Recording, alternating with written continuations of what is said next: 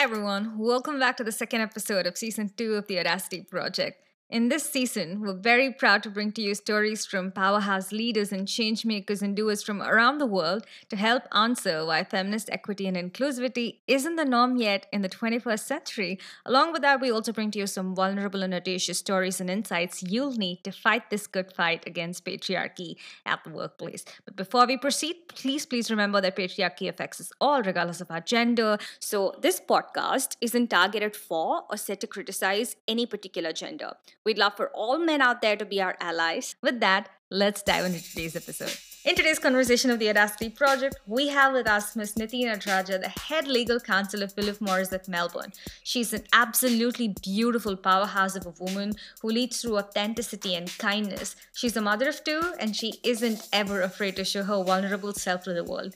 And if you've been paying attention to her writing and public interaction correctly, you'd know that this introduction doesn't do justice to who she is as a person or what she stands for. And I don't think there could be a better person to turn to for a feminist evaluation of the corporate workplace, and that is what today's episode is all about. You're listening to the second episode of season two of the Audacity Project. This is Shweta Meenal. Let's dive right in.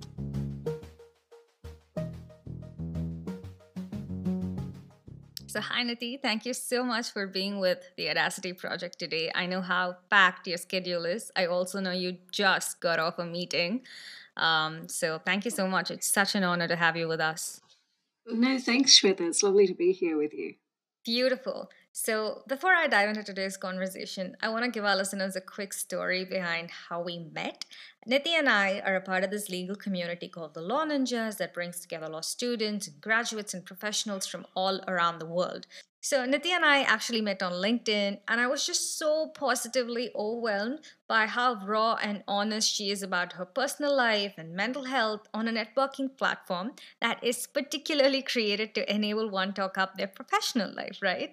So I just love how your feed is filled with talk about work life balance and children and kindness and empathy as priority in a world where lawyers we are perceived as people with a single minded immersion in our professional roles. And it is as if we cannot have an identity beyond that and, and, and it applies more sort of women who want to make it. So it's just all the stuff from us on the need to create an inclusive and diverse workspace can often be dismissed and it can create a certain impression of us as vulnerable or problematic or as people that are not cut out for leadership roles. So, um, may I ask what inspired you to break past all of this?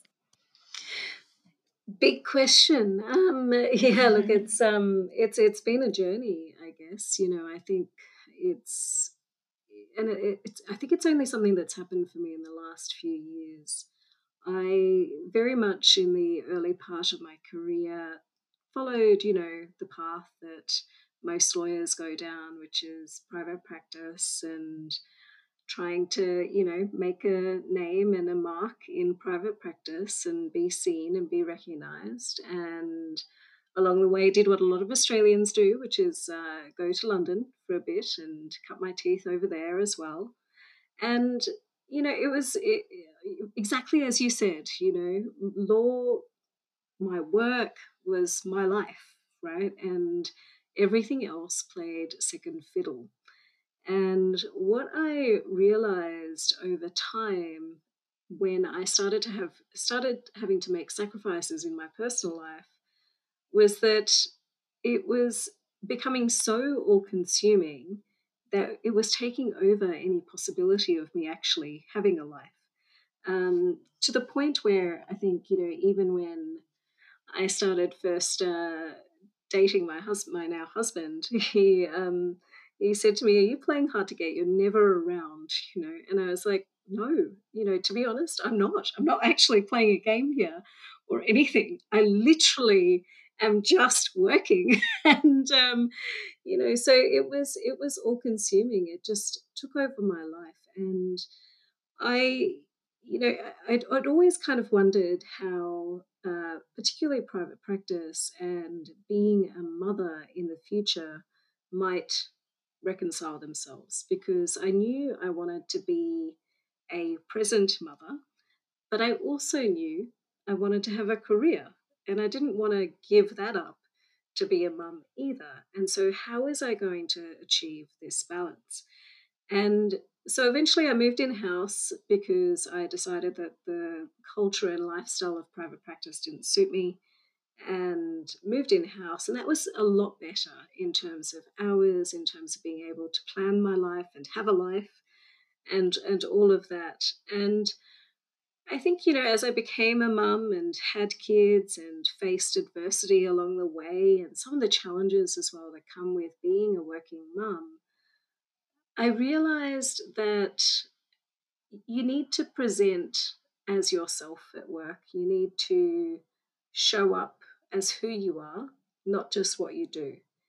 And the more you're able to do that, the more you'll able you'll be able to lead people effectively and honestly and with trust. And so that is that that was me at work. And then last year as the pandemic hit, it really shook me and made me realize that life is very short and unpredictable. And if you want to see change happen, you've got to be that change, you know, as the saying goes, you know. So I realized that what, you know, I needed to do something more. And for me, initially, that was about speaking up and talking about the things that I have experienced. And as I started talking, I realized I had far more to say than I thought I did.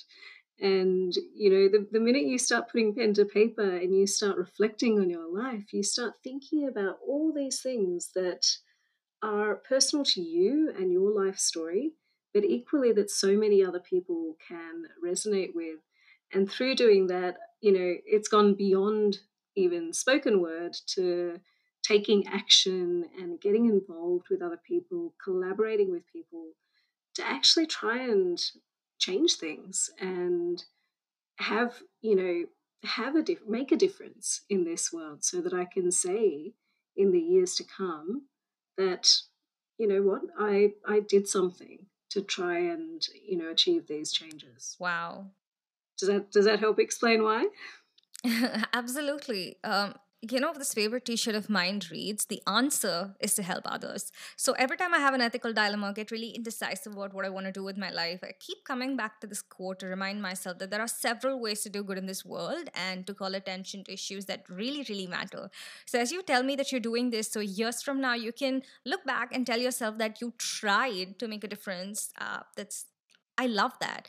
Um, and another very important thing that arises from your answer, at least to me personally, is when you talk about the importance of bringing your true, honest self to workplace um, and how that directly relates to how effective um, and empathetic uh, of a leader one can be, I couldn't help but quickly relate to something that I read a while ago.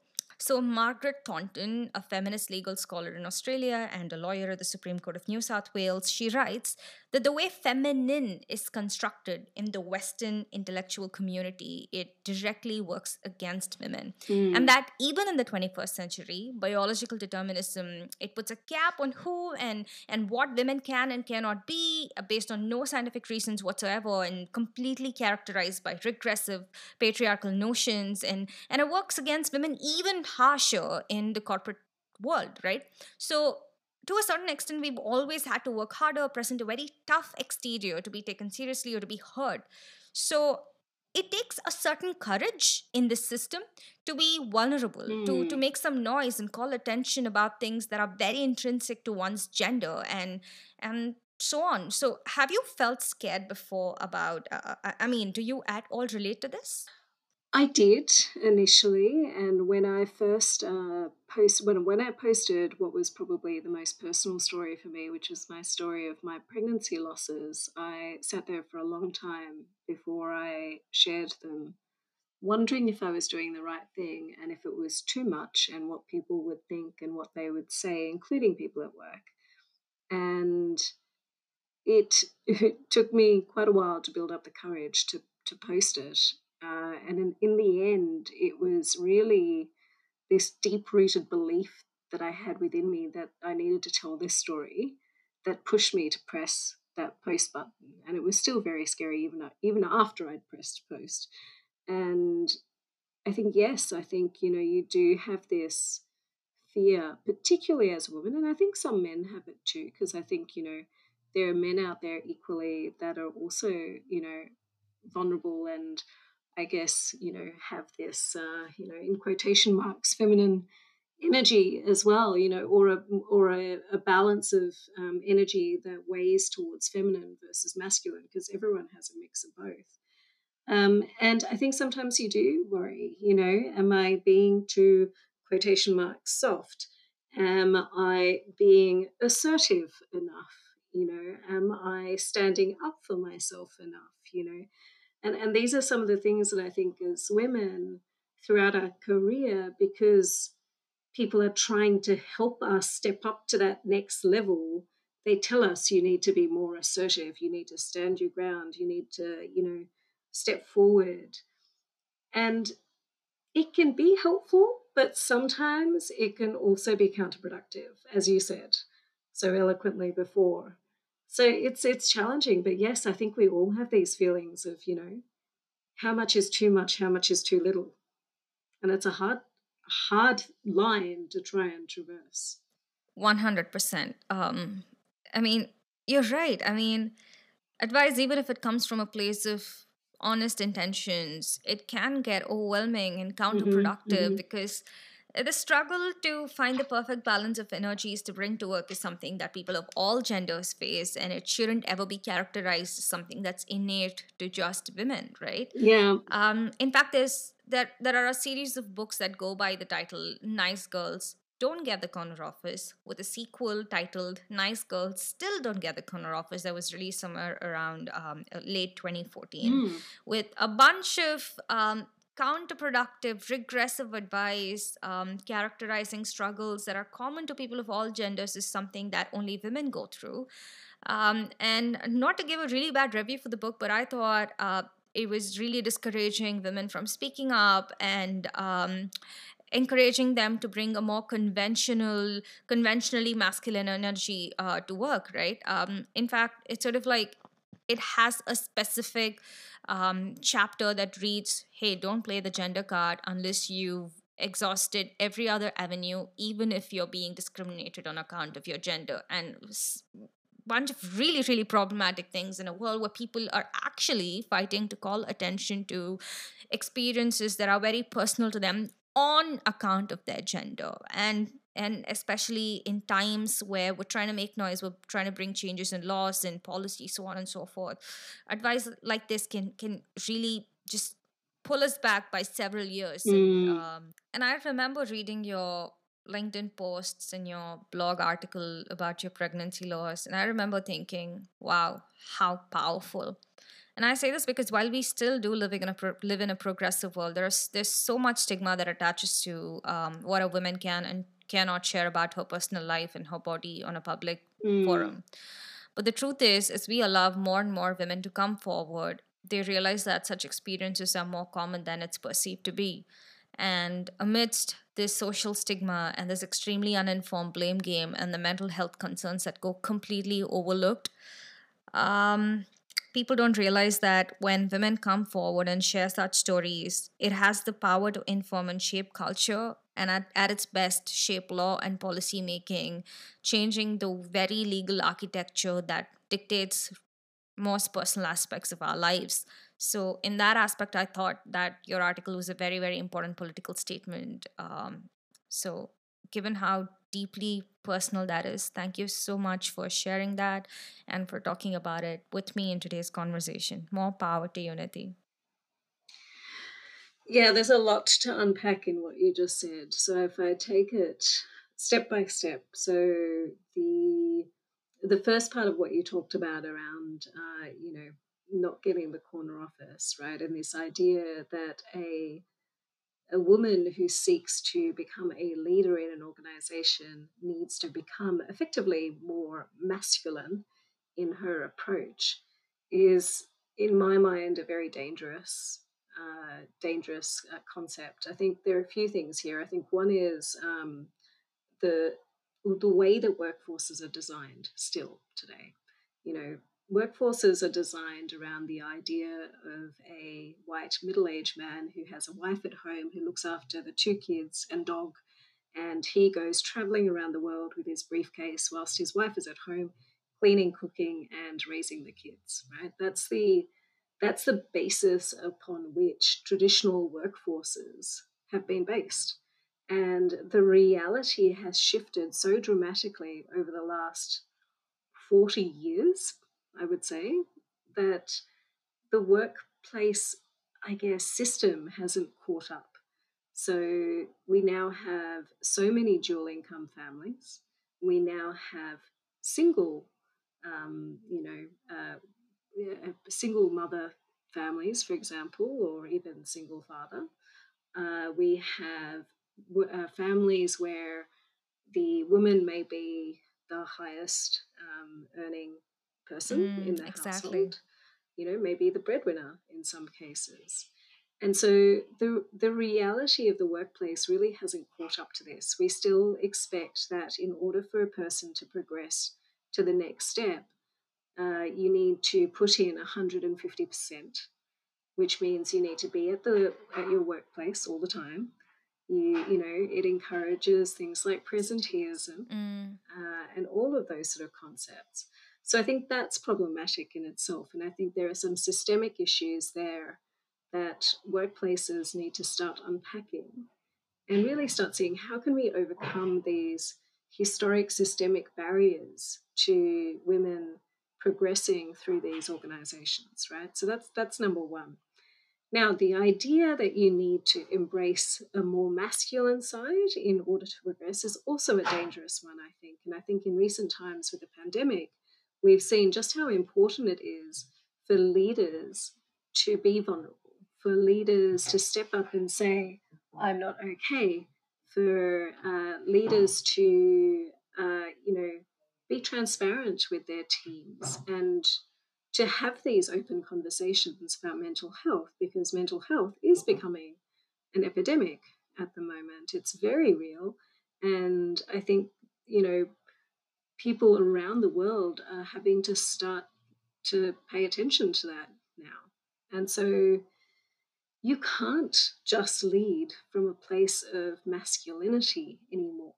In order to enter those conversations, and to have effective conversations with people, you need to embrace femininity, you know, in terms of energy. And I'm only talking about energy here.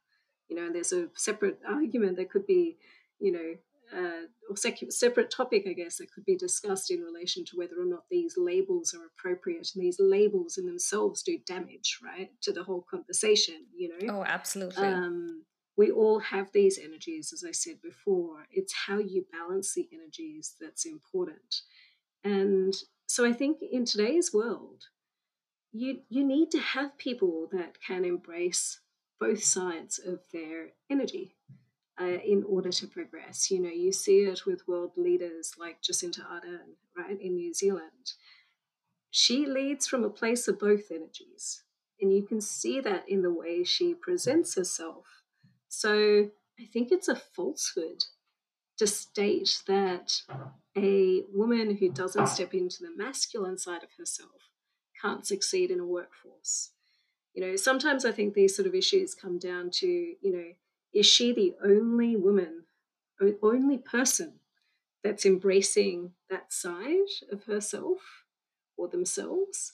Is everyone else focused on the other side, right? So is she a lone wolf you know and when you're a lone wolf trying to lead from this place and everyone else is over here leading from a completely different place how much impact are you necessarily going to have right? And this is where diversity becomes important. This is why part of the narrative uh, that's important at the moment is getting women and not just women but getting diverse people you know people of different sex- sexual orientation people um, who are non binary, you know, all of these people, people of color, you know, you need to get different voices into these rooms because when you have different voices in these rooms, that's when people can lead from their own authentic self. When you have one person that is the token diverse person in the room, in a room full of 10 other people, it becomes difficult to lead from a place of authenticity because your voice gets drowned out. Exactly. Well said, Niti. And and you are right. I mean, it's not about token diversity where you hire a few people of color, a few people of various genders and sexuality, and you advertise yourself as the most inclusive or diverse firm and earn those publicity points, right? Because that's not doing any good. It is actually about creating a culture where diversity and inclusivity are in its very ethos and seeing what it does for the overall well-being of the firm. And that's that's very important you're right. Uh, and now that we're on the conversation of diversity there's a very important question that i wanted to ask you. So do you think that we have sufficient laws in place that help promote diversity? In that i mean we need laws that acknowledge the biological differences that exist between various genders but creates um, an equitable level playing field for all. And a very basic tool in that direction or one amongst several others one amongst many is maternity leaves right? Um, do you think corporate I mean, in addition to maternity laws that several countries do or do not have, what is also important is that the corporate spaces actually implement them in an equitable way. Um, so, do you think women these days have the option to take off, um, go nurse their babies for a year without the anxiety that when they do return, they will have, they will feel like they've lost all their progress and they will have to um, they'll have to earn all of their colleagues trust again and feel like they're starting from scratch again. Do you think that anxiety exists even today? Yeah. I, I think it's really complicated. I think I think it's not um, it's something that work for workplaces I think are starting to try and unpack and try and understand and change, but the change has been very slow. And you know, you even look at some of the language that is still used in policies around maternity leave, you know, primary caregiver, you know, it, these sort of constructs, the language that we use in policies, can in and of itself be detrimental when it comes to gender equity debates, you know, in broader society, because you're automatically then making the assumption that one of the two parents is the primary caregiver and the other one just takes part every now and again you know? And so that in itself is is problematic from my perspective. I think we need to acknowledge that there are in many circumstances not in all but in many there are two caregivers right? And how do you facilitate an environment a societal environment in which men are able to and encouraged to right? Not just able to but encouraged to partake to the same level in the caregiving equation. Correct. Right. So, you know, conversations around flexibility become important there. You know, to what degree are men who ask for flexible arrangements given flexible arrangements and how are they perceived? You know, because I think historically there's been a lot of stigma attached to men asking for those sort of arrangements. So even if a father wants to take part in their child's life in those early years where you really start, I guess, developing some of these habits around who is doing what in the house and with the kids and everything else, you know, there's so much stigma. It becomes difficult for that father to actually have that opportunity to do that without seriously impacting their own career. Right, right. And I think from a female perspective, it is it is hard. You know, you do have that fear, I think, when you're on maternity leave around, you know, what will things be like when I return? And it was interesting because when I first went on maternity leave, I didn't really think too much about my return to work, other than that, I wanted to come back flexibly initially, but return to full time work soon thereafter. And I hadn't really thought through how difficult it would be coming back. And when I went back to work, I realized the people that had been my supporters had moved on to other parts of the organization. And so all of a sudden, you're starting from scratch again because you've been absent from the organization for a period of time. And so I think it can be incredibly challenging to manage that. I think it can be incredibly challenging to manage some of the perceptions that go along with working reduced hours you know what that means. Are you committed to your job? Are you committed to succeeding? Are you ambitious? You know and then there are assumptions made as well on the other side right? That you're a mum you've just become a mum. You must want to spend time at home and look after the kids right? Well that's not every woman's story either you know? And particularly nowadays when actually as i said before there are so many women who might be the primary breadwinner in a household, it is important, it is more important than ever to recognize that every woman's story is different. Some women will want to will want to take a back seat as far as their career is concerned. You know, they'll they'll they'll want to focus on raising their family. Other women want to get straight back into work and not have lost anything by virtue of being on leave. So I, I, think there's a piece there for how do we educate managers and how does how do workforces, workplaces deal with these issues around maternity leave and return to work with sensitivity, right? And and part of this, and I say this in a lot of contexts, is about listening. You know, not making assumptions. And it works, it's the same for so many issues. You know, it's the same for any conversation that we have around uh, diversity and inclusion, you need to listen. You need to ask the person, what do they want? Listen to their response and then go from there. You know, the minute people start making assumptions, that's when things start going wrong.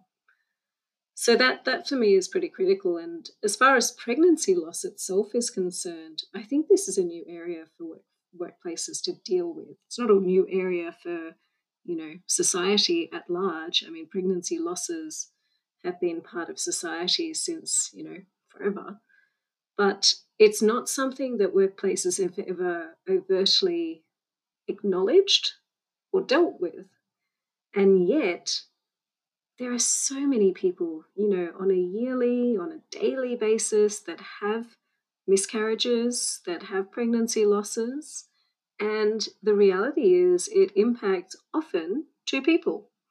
You know, again, not just the woman, but it also impacts the man, right? And we don't have policies in place that allow these people to deal with the grief and the loss that they've just suffered. And I think often people fall back on, well, it was only six weeks, seven weeks, eight weeks old, it wasn't a baby yet, or it wasn't ever viable, or you can try again. But the reality of the situation is that what you're grieving is not just that um, fetus that was inside of you. What you're grieving is the hopes, the dreams, the the plans that you'd started making inside your head. Right? You're dreaming that future that you'd dreamt for this uh, child, and that's where I think people often fail to recognize that getting over something like that takes longer than a day or two of sick leave.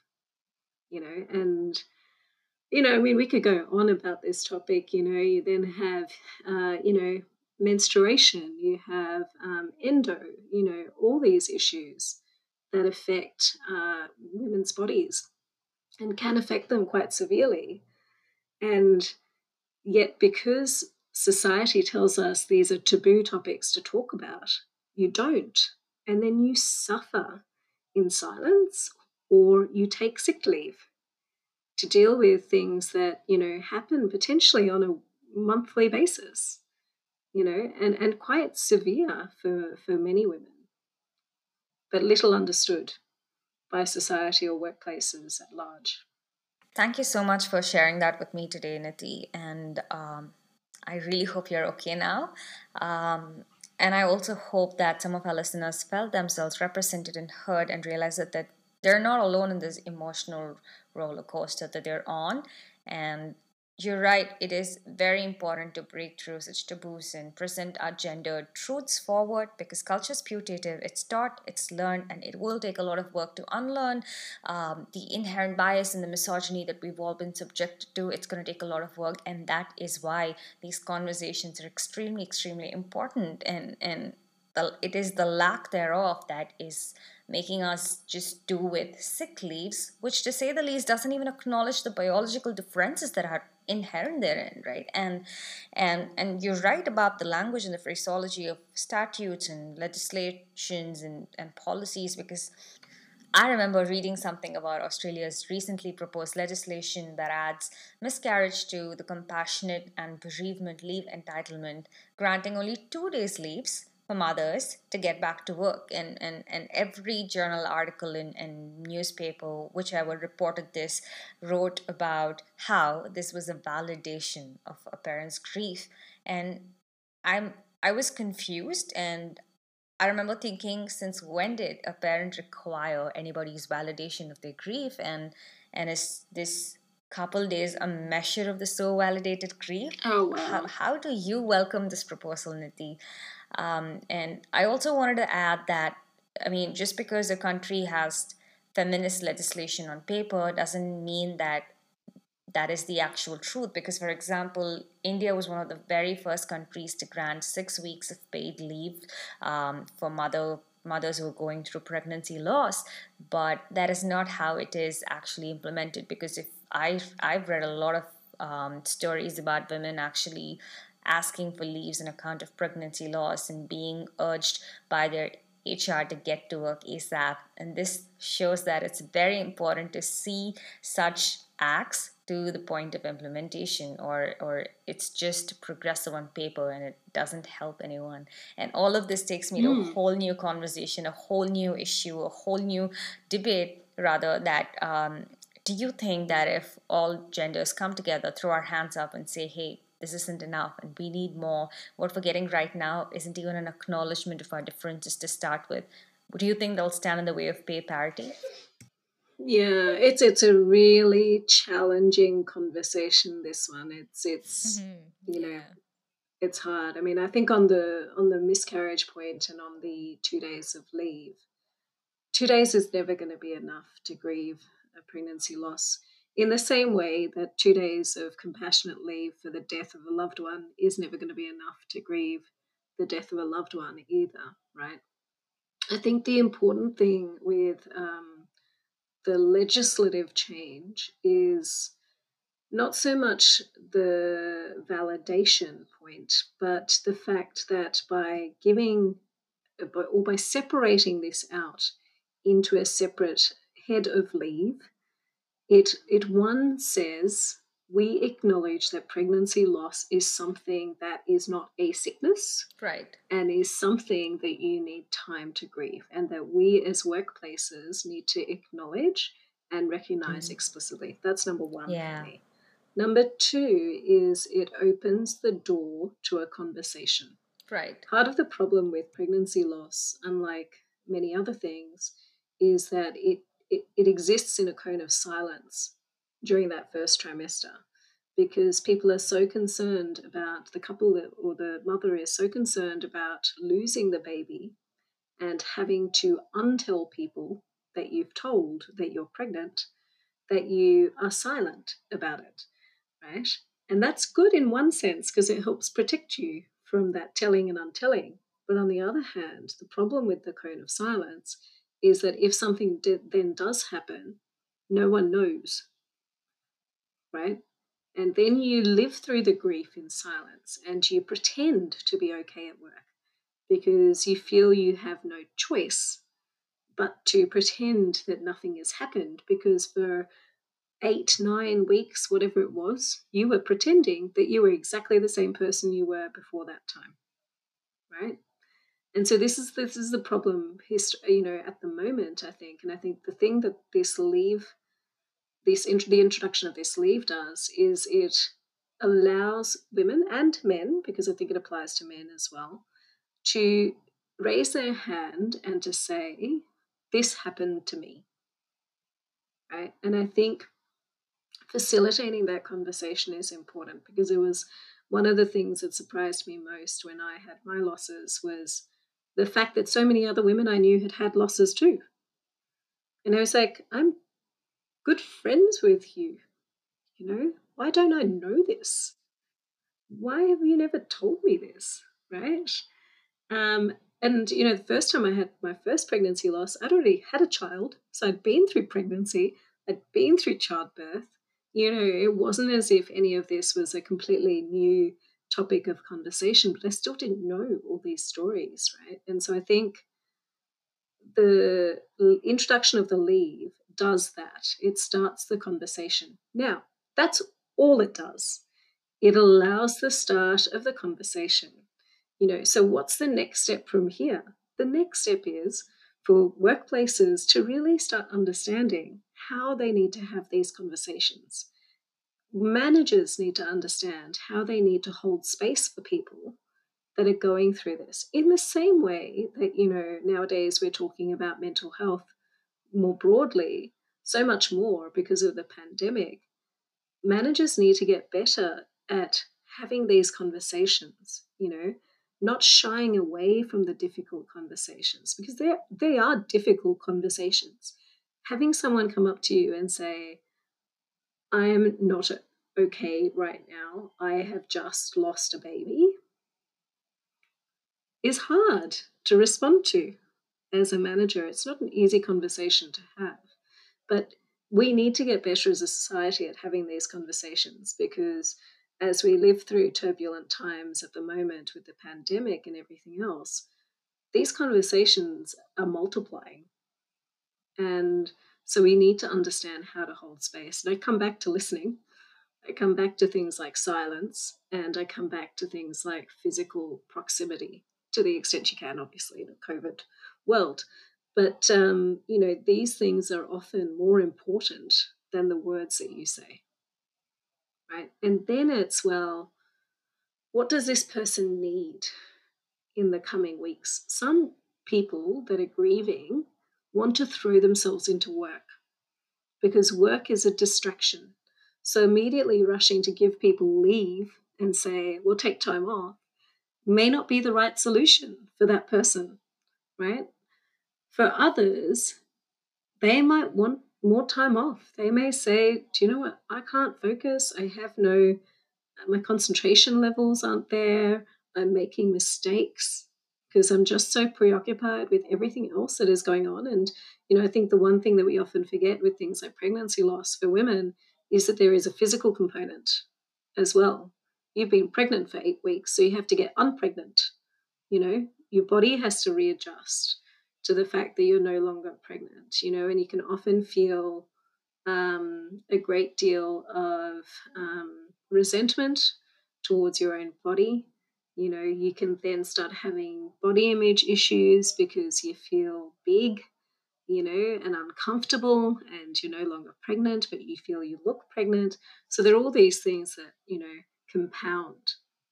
And I think this is where the education and the understanding and the training becomes really important. So the leave is only the first step. So that was the first part of your question. Now the second part of your question, can't quite remember. You're gonna have to repeat to me because I went off on my own tangent there. no, no, uh, no. We're having a very important conversation here. You're talking about really important things. So, the second half of my question was whether this would stand in the way of us achieving pay parity if we. Ah, yes. Yeah. Mm-hmm. Yes, yes, yes.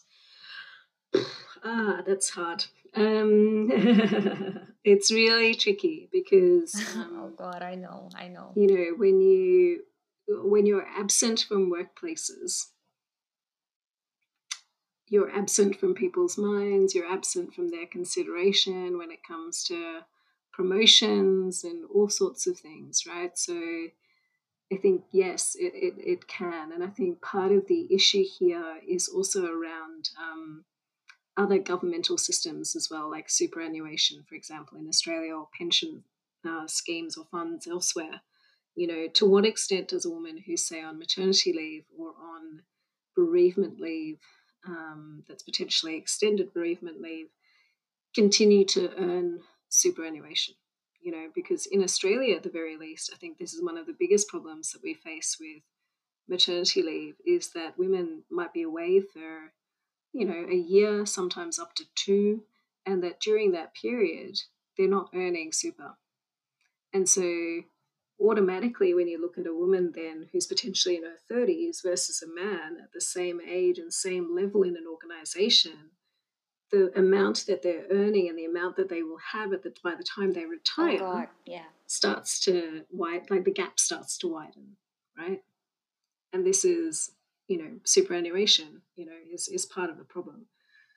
So i think there's something there you know pay equity in terms of standing up and demanding more re- it's it's really challenging like I, I don't really even have an answer you know because i think it is. Oh god, I can tell from the look on your face. yeah it's a double it's a double-edged sword it's a double-edged sword and i think you know this is where we need to have more and more of these conversations where you openly debate Mhm. right the, the pros and cons and you go okay we need a world with gender equity we think many many of us think some of us don't Oh think well. but many think. Um, and, you know, what does that then look like? Because the counter argument for many other people who don't believe in gender equity is well, if you choose to go off and have a baby, that's your choice. Wow. You know, and this is the argument that's often raised. And I'm like, do you know, often that's the choice of two people, not just the choice of one person. you know, it takes Yeah. two to have a baby most of the time. the time yeah. but most of the time takes two, right? Does it impact the other partner? No. You know, so hmm. it's yeah, it's it's a challenging conversation, and I think this is the thing with pay equity, right? You know, you're at the same level in an organization, right? Because this is what we're talking about when we talk about pay equity. You're in the same job, doing the same thing. You should be paid the same. Yeah. You know, doesn't matter if you're taking a leave of maternity leave before Yeah. Like, Yeah. shouldn't make a difference, right? But sometimes what can happen is perceptions come in the way, get in the way. You know, you're on maternity leave. Oh, you know, she took a bit of a back, back step in her career for a little while, you know, and then you come back and then you build yourself up again. But you're at the same level that this other person is at. But because you had this dip or this period of absence, you've had to prove yourself more to get back up here. And so potentially your pay has not increased to the same level. That's not true everywhere, but, you know, and I'm generalizing, right? But, you know, I think this is the difficulty with some of these conversations. There are so many. No, no, no. I don't think you're generalizing, or even if you are, I don't think that's a problem because the issue is that such such things are systematic.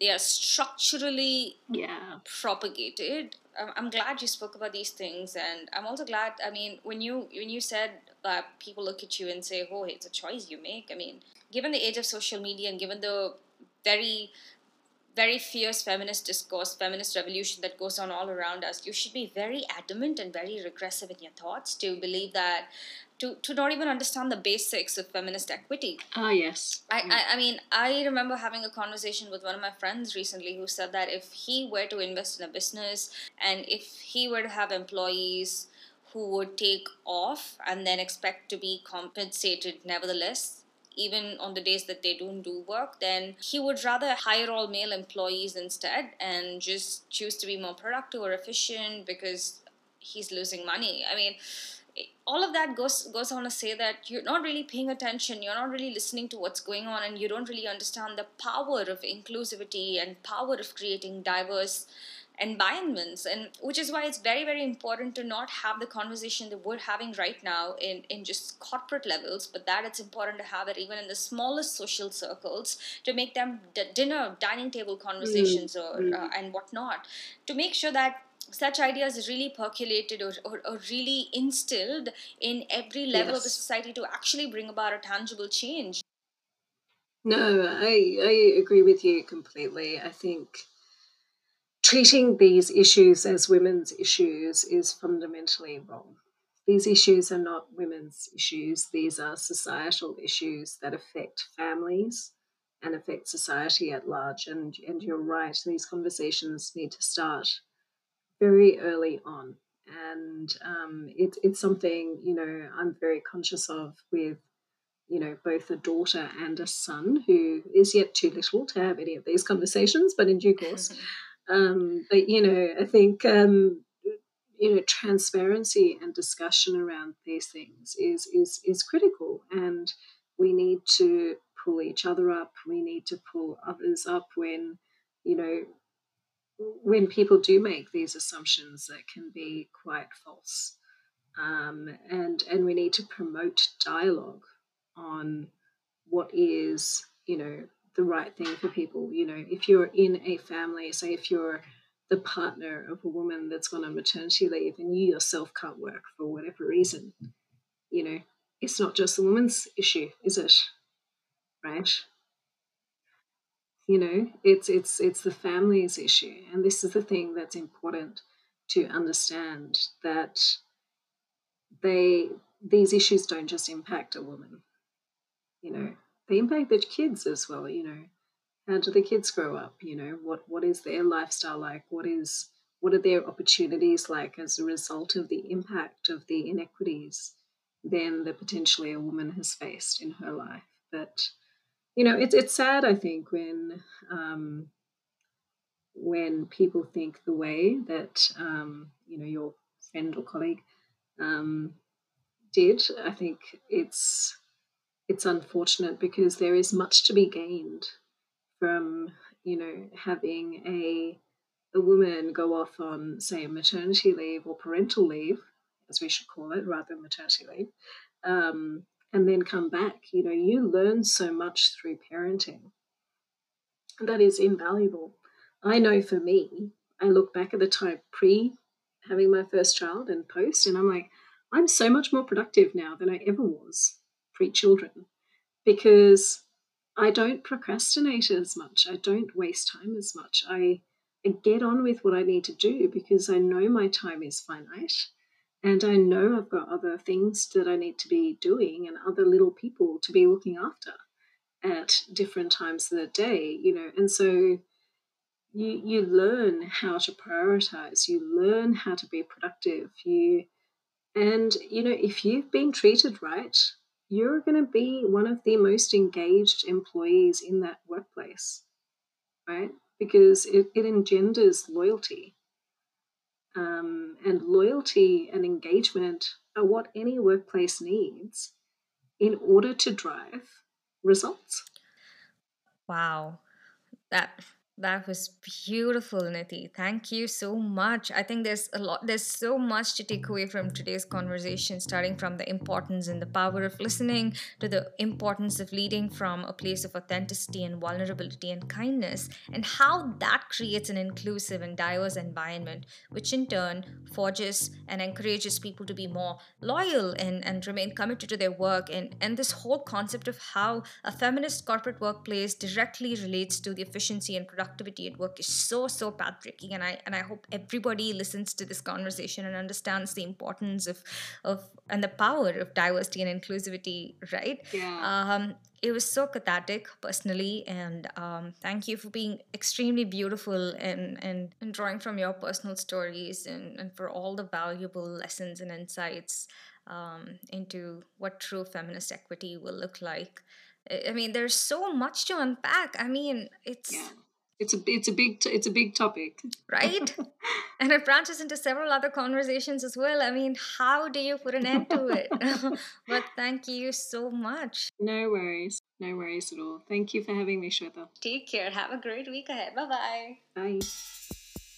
If you like this episode and want to check out more of who we are or what we do, then please don't forget to visit our website, which is www.theaudacityproject.net. Until next time, take care. See you. Bye bye.